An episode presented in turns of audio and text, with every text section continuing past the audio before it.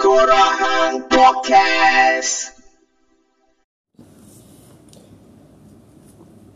Woo! Selamat datang ke Tengkorak Podcast. Welcome back to your favorite lo-fi podcast with me, Hadri Shah.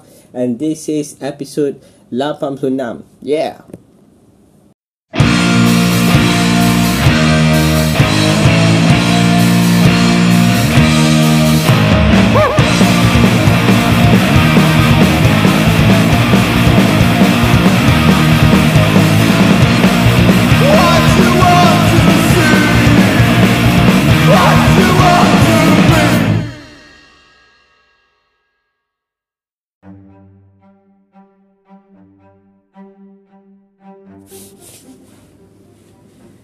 Woo, welcome back to your favorite lo-fi podcast Tengkorak Hang bersama aku Hadri Shah dan kini kita kembali ke episod 86. Terima kasih kerana mendengar dan setia bersama Tengkorak Hang podcast. Untuk episod kali ini kita ada 5 persoalan yang perlu kita jawab. Kerana 5 persoalan ini diberikan oleh kawan kita iaitu saudari Zahira Husni yang baru-baru ni telah PM aku di Facebook untuk bertanyakan beberapa soalan. Ha, Suka untuk aku ingatkan kepada kawan-kawan lain juga uh, Kalau nak bagi soalan ke Ataupun nak bagi pandangan atau idea Tentang topik-topik yang perlu boleh kita bincangkan Di Tengkorak Podcast Silakan DM aku atau PM aku di Facebook Hadrisha Di IG Hadrisha Ataupun di Facebook page Tengkorak Podcast. Ha, Baik, hari ini aku akan menggunakan kemahiran berfikir aras tinggi aku untuk menjawab lima persoalan yang aku kira sangat menduga, mencabar. Diharapkan jawapan aku ni taklah poyo-poyo sangat dan aku juga ingin nak nak sogokkan satu lagi apabila aku menjawab soalan ni aa, kepada Zahirah dan kepada semua yang mendengar ni bolehlah buat rujukan sampingan, rujukan yang lebih untuk cari poin-poin ni. Alright. So, kita bermula dengan soalan yang pertama iaitu demokrasi adalah rakyat memilih. Bolehkah negara demokrasi macam Malaysia bertukar kepada negara anarki? Berat ni soalan ni. Ha, sangat-sangat aku kira soalan ni soalan favorite sebenarnya. Baik. Satunya untuk jawab direct lagi. Uh, bertukar kepada negara anarki ni dia macam umpama kita betul kita undi untuk negara anarki kan soalan dia lebih kurang macam tu. Jadi jawapannya yang lebih mudah dan simple hmm, boleh betul kalau itulah yang dimaksudkan di peti undi itu tak lah alright kenapa? Kerana tak ada lagi tokoh-tokoh atau calon-calon uh, pilihan raya di presi, uh, di parlimen ataupun di adun yang membawa bendera anarki untuk bertanding. Tak ada lagi. So secara mudahnya tak ada. Lah bertukar. Kita nak bertukar semua kan tapi soalan soalan ni aku nak juga tambah. Kerana ramai juga orang tanya boleh kita bertukar di negara anarki? Boleh ke tidak? Baik kita kena faham dulu basic anarkism ni. Alright. So anarkism ni dia menolak kenegaraan. Ah, ini perkara pertama. Anarki tu pun saja main daripada words. Tidak ada pemerintah kerajaan. Ah, so kalau tidak pemerintah kerajaan macam mana? Boleh ke kita hidup? Boleh ke manusia hidup tanpa negara? Jawapannya boleh. Ha, sebab sebelum ni pun kita sebelum ni sebelum uh, generasi by generasi ni manusia memang hidup dalam masyarakat, dalam komuniti, dalam wilayah dia sendiri dan mentadbir bersama-sama. Cuma aku nak bagi penjelasan yang lebih uh, sederhana ialah kenapa anarki menolak kenegaraan? Kerana satu jawapan dia adalah uh, bagi penganut anarki mereka percaya yang negara adalah pusat kepada perompakan pusat kepada ketidakadilan sumber kepada kekerasan dan juga sumber kepada kapitalisme dalam negara bagi pendapat kawan anarki kekuasaan itu berbentuk hierarki dan dia terpusat kekuasaan berbentuk hierarki tu apa maksudnya? Hierarki bermaksudnya pemerintahan dari atas ke bawah. Dari atas boleh jadi sultan, raja, uh, perdana menteri, boleh jadi presiden, kerajaan dan seterusnya ke bawah. Alright. So, satu lagi kekuasaan pusat ni apa? Kekuasaan terpusat ni adalah kekuasaan yang tertumpu. Ha? kepada golongan-golongan yang aku sebut tadi pemerintah. Jadi apabila golongan pemerintah mempunyai kekuasaan terpusat ni dia mempunyai absolute power walaupun golongannya hanyalah kecil. Ha, golongan elit ni kecil je. Dia memerintah orang yang bawah kebanyakan. Jadi bila anaki faham yang perbudakan, pencurian, ketidakadilan ni mai daripada kekuasaan yang terpusat ni kekuasaan yang diberikan kepada golongan-golongan kecil. So dia power absolute corrupt. Ha, itu kita bisa dengar kan? Sebab apa? Sebab bila power ni berada berlegar-legar di tangan-tangan orang yang berkuasa sahaja dia sahaja yang boleh pegang kuasa maka dia boleh korup lah. Ha, jadi anaki menolak sistem kenegaraan sebab sebab inilah secara basicnya tapi apa dia solusi anarki ni? Ha, solusi, solusi untuk anarkism adalah self-governance. Sebenarnya anarki ni maksud yang lebih harmoni ialah self-governance. So bila self-governance ni apa? Itu tadi dia ada kekuasaan pusat. Kekuasaan yang berbentuk hierarki. Jadi untuk anarkism, self-governance ni adalah kekuasaan yang dirutuhkan decentralization of power menjadi kekuasaan yang parallel. So maksudnya daripada kekuasaan atas ke bawah ini kekuasaan yang mendatar. Semua orang berhak memegang kuasa itu untuk mentadbir bersama-sama. Mikael Bakuni pernah cakap yang kekuasaan parallel ni adalah dia sumber untuk mem, uh, orang kata apa mengembangkan potensi ahli masyarakat itu untuk lebih bertanggungjawab lebih bebas lebih orang kata apa cerdik lah untuk mentadbir diri mereka sendiri masing-masing. Alright so itu jawapan kepada nombor satu tu lah. Kalau nak bertukar pada negara anarki ni tak lah. Sebab anarki bukan sebuah negara anarki adalah satu uh, alternatif ya, kepada struktur kenegaraan. Baik nombor dua di antara dua ini mana yang lebih baik? Ha, ini aku rasa better kita bagi perbandingan lah. Masing-masing boleh fikir sendiri kalau kita bagi perbandingan, perbandingan. kalau dalam struktur kenegaraan kekuasaan itu terpusat. Alright maksudnya hanya orang yang berkuasa sahaja mempunyai kuasa untuk menentukan nasib orang bawahannya. Dalam anarki self governance suara kerajaan ni kekuasaan yang parallel. Maksudnya semua orang mempunyai kuasa untuk Uh, bersama-sama memproses berdebat uh, dan seterusnya membuat pilihan apa yang lebih baik untuk dia dan ahli masyarakatnya sendiri. Uh, dalam buku apa aku tak ingat tapi Erich Fromm pernah menulis kekuasaannya ada dua. Satu kekuasaan yang uh, orang panggil apa? Kekuasaan uh, relevan dengan kekuasaan yang tak relevan macam itulah. Ke macam tu Kau aku salah ha? Tak ingat ha? Tapi aku boleh Aku boleh explain macam ni. Kekuasaan yang Irrelevant adalah kekuasaan yang di Kekuasaan yang mana Ada orang yang memerintah Dan ada orang yang diperintah. Jadi kekuasaan ini selalunya memperbudak orang. Dia yang buat polisi Dia yang buat dasar Dia yang paksakan kepada orang kebanyakan. Kekuasaan relevan yang Erich Fromm sebut ni pernah dicakap oleh Mikhail Ibakuni yang aku kata tadi kekuasaan yang digunakan untuk membangun uh, untuk memajukan ahli masyarakatnya tanpa ada unsur-unsur paksaan uh, daripada orang yang berkuasa. Uh, lebih kurang macam tu. Ok nombor dua adalah uh, kalau dalam struktur kenegaraan uh, ada kerajaan yang akan datang mai kat hang. Macam baru-baru ni bila nak pilih hari raya dia pun akan mai kat hang dia pun akan bagi tahu apa yang dia pun nak buat. Okey? Apa yang dia nak buat? So dia nak buat ni lah dia nak buat tu lah macam-macam dia nak buat kat hang. Manifesto ni manifesto tu.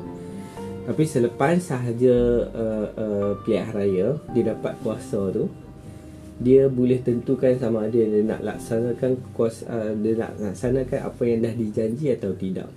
Tidak ada seorang pun yang boleh kontrol dia. Sama ada dia nak buat uh, keputusan apa pun. Atas apa yang dijanji. Contoh kalau dia kata okey kita nak buat jalan raya. Contohlah eh. Bila dia menang Kita dah undi dia Tiba-tiba Dia Tak mau buat pun raya Dia nak buat benda lain Contoh Tidak ada satu kuasa pun Yang rakyat kata berkuasa ni Boleh kontrol dia Alright Untuk dalam self-governance anarki ni Adalah Kita boleh kontrol Benda tu Melalui apa? Melalui kekuasaan tu sebab tak ada lagi dah kekuasaan yang kita bagi kepada orang yang uh, golongan tertentu dalam self governance ni dia macam uh, yang di, pernah dikupas oleh Noam Chomsky dia kata masyarakat demokratik ni adalah masyarakat yang mengambil bahagian uh, berke, uh, berargumen berdebat dan seterusnya membuat pilihan tentang apa yang perlu dibuat kepada dalam masyarakat tu sendiri. Dan boleh jadi mereka akan menghantar representatif wakil-wakil mereka ke dewan untuk berdebat idea yang mereka nak.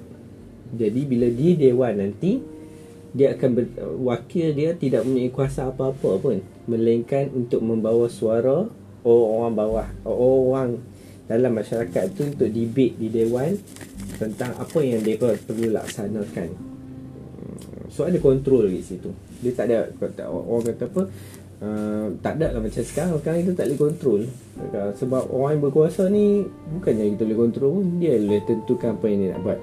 Baik Yang ketiga ni adalah Dalam anarchism Dia uh, Cenderung kepada Kita boleh cakap macam ni lah Do, you, do it yourself lah Dia ni do it yourself Dia uh, uh, orang kata apa direct action. Dia buat sendiri aksi langsung. Dia tak perlu tunggu siapa siapa saja yang bercakap untuk menggerakkan dia.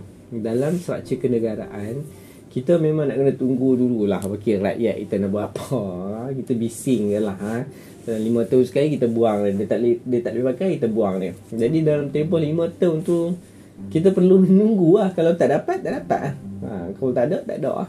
Kan? Um, kalau dah janji tak janji tak dicapati dicapati lah. Uh, so itu ada tiga uh, perbezaan antara uh, uh, dan satu lagi aku rasa yang patut yang kita ni bila kita ada self governance kita akan jadi lebih demokratik. Uh, sekarang orang kata rakyat mempunyai kuasa ya mungkin mempunyai kuasa lima tahun sekali untuk beratok panjang-panjang dan memberi undi. Tapi akhirnya keputusan itu dibuat setelah undi-undi itu dikelai dan keputusan itu dibuat akhirnya akan ada pemerintah yang akan melaksanakan apa yang dia nak buat. Dan selalunya apa yang dia akan buat adalah untuk make sure yang um, capital itu didahulukan. Uh, uh, berbanding kepentingan rakyat. Jadi dalam anarchism konsep self governance ni dia lebih demokratik sebab orang akan turun sendiri untuk berhujah. Masyarakat tu dia akan turun sendiri ke dewan-dewan uh, ke tempat-tempat dia untuk berkumpul untuk berbincang dan berbahas uh, tentang apa yang dia pernah perlu apa yang dia harus lakukan. Masalah apa yang perlu dia selesaikan sendiri. So dia mengembangkan potensi masyarakat tu sendiri. Ambil contoh uh, zaman dulu zaman kat tak, tak Yunani dulu Athens kat, kat kota Athens dulu apabila sampai tiba masa untuk dia discuss untuk dasar melaksanakan dasar-dasar baru yang akan memberi pengaruh ke dalam sektor ekonomi dan sosial dia semua orang tak kira lah dia tu cikgu ke penternak ayam ke petani ke apa sahaja mereka akan turun ke pekan-pekan mereka akan turun ke pekan Athens untuk discuss. Dan akhirnya bergaduh berdebat apa semua lah kali mereka akan putuskan secara demokratiknya apa yang perlu mereka buat. Lakukan ha, itu beza dia. Baik menuju ke soalan nombor tiga jika nak menjadi negara anarki apakah caranya? Oi. nak jadi negara. Satu aku dah jawab dah soalan nombor satu. Tidak ada negara yang anarki. Yang ada adalah pekan-pekan ataupun wilayah-wilayah ataupun orang panggil apa community-community sebab apa? Dalam anarki kalau ada negara maksudnya ada kuasa sentral lah. So kita ambil contoh mudah. Kalau kedah tu keluar kedah tu dia besar kan ada berapa juta orang dalam kedah Jadi kalau dia nak mentadbir semua orang susah. Dia nak kontrol, dia nak nak nak puaskan hati semua orang susah macam yang kita ada sekarang. So dalam konsep self governance anarki ni, sua kerajaan ni dia akan kekuasaan tu akan dipecahkan, diruntuhkan daripada Kedah jadi Aluk Stak, jadi Sungai Petani, jadi Baling, jadi uh, Jerelun dan sebagainya. Okey, dalam Aluk Stak, Jerelun, Sungai Petani dan sebagainya akan pecah lagi. Mungkin kepada daerah-daerah. Kalau di Aluk Stak mungkin Mergong, Jalan Sultanah, uh, Jalan Stadium, Taman Rakyat, contoh dia dah pecah. So dalam Mergong tu sendiri ada beberapa daerah kecil-kecil tu dia akan pecah lagi. Sehingga kan tak boleh dipecahkan lagi. Maksudnya contohnya kalau Taman Rakyat Mergong, so dia ada wilayah dia sendiri untuk mentadbir diri mereka sendiri supaya mereka boleh kontrol lebih dekat. Sebab apa? Sebab orang kata apa? Uh, perubahan ni selalu kita tengok benda besar jadi. Negara buat satu polisi dia boleh berubah. Tak semestinya sebab apa mungkin negara dia impose benda tu mungkin di Kedah tak tak perlu benda tu. Jadi Kedah terpaksa ikut. Di Kelun ni terpaksa ikut. Jadi bila kita pecah-pecah di Taman Rakyat Mergong tu dia ada suar kerajaan di sini so dia akan memerintah dan depa.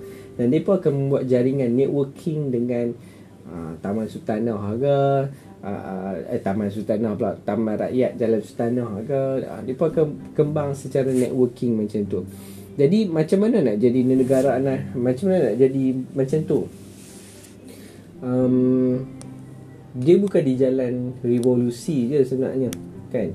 Kalau aku boleh kongsikan Di Porto Alegre uh, Satu wilayah di Brazil Bila mereka dah muak sangat dengan Percaturan politik yang hanya uh, Memberi jaminan kepada golongan elit politik Kaya semakin kaya mereka bertindak untuk melakukan uh, uh, mereka bertindak untuk uh, bina satu dewan di Porto Alegre dan pada setiap tahun beribu-ribu warga uh, Porto Alegre akan turun dan berbincang dan berbahas uh, menggunakan dana awam untuk menguruskan uh, uh, keperluan asasi mereka tanpa mengira kelas sama dah hang kaya ke miskin ke orang Brazil ke hang bukan apa janji hang duduk di Porto Alegre hang akan dapat uh, peluang dan kesempatan yang sama. Contohnya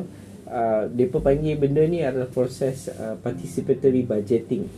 Mana kata belanjawan tu mereka tak perlu lagi lah tunggu belanjawan negara Brazil tu untuk bagi apa. Sebab mereka dah cemuih lah Asyik dia tipu je kan. So mereka gunakan belanjawan mereka sendiri. Belanjawan sendiri tu Untuk uruskan sendiri apa yang mereka nak. Tahu. So tak ada campur tangan daripada kerajaan. Dan benda ni adalah satu yang pernah direkodkan dan ditulis oleh uh, World Bank sendiri. Uh, Tuan-tuan dan puan boleh check Cari dekat uh, dekat uh, dekat internet Participatory Budgeting.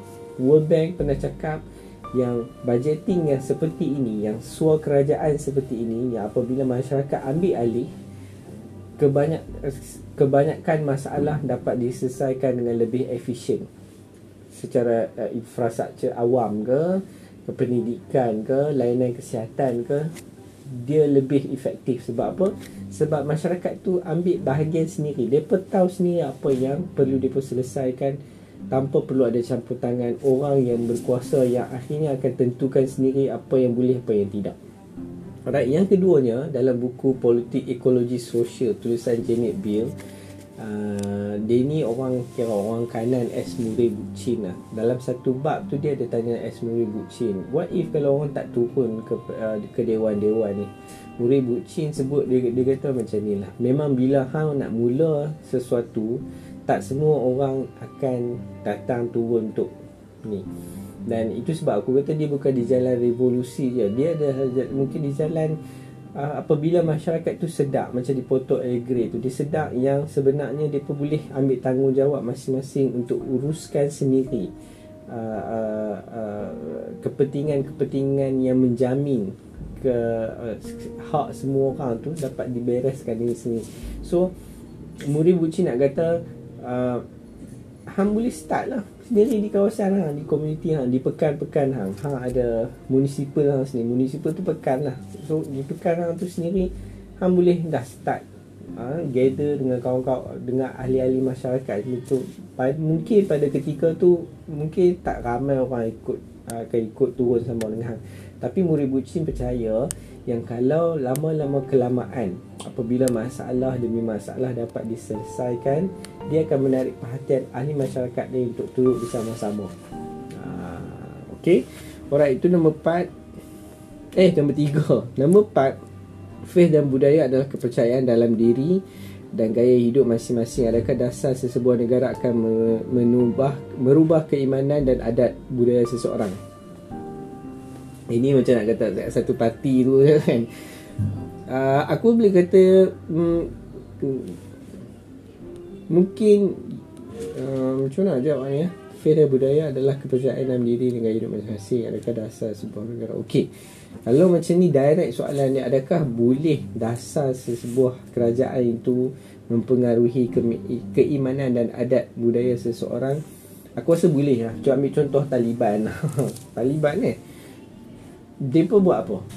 Kenapa bila mereka take over bila Afghanistan orang balik lari? Kan?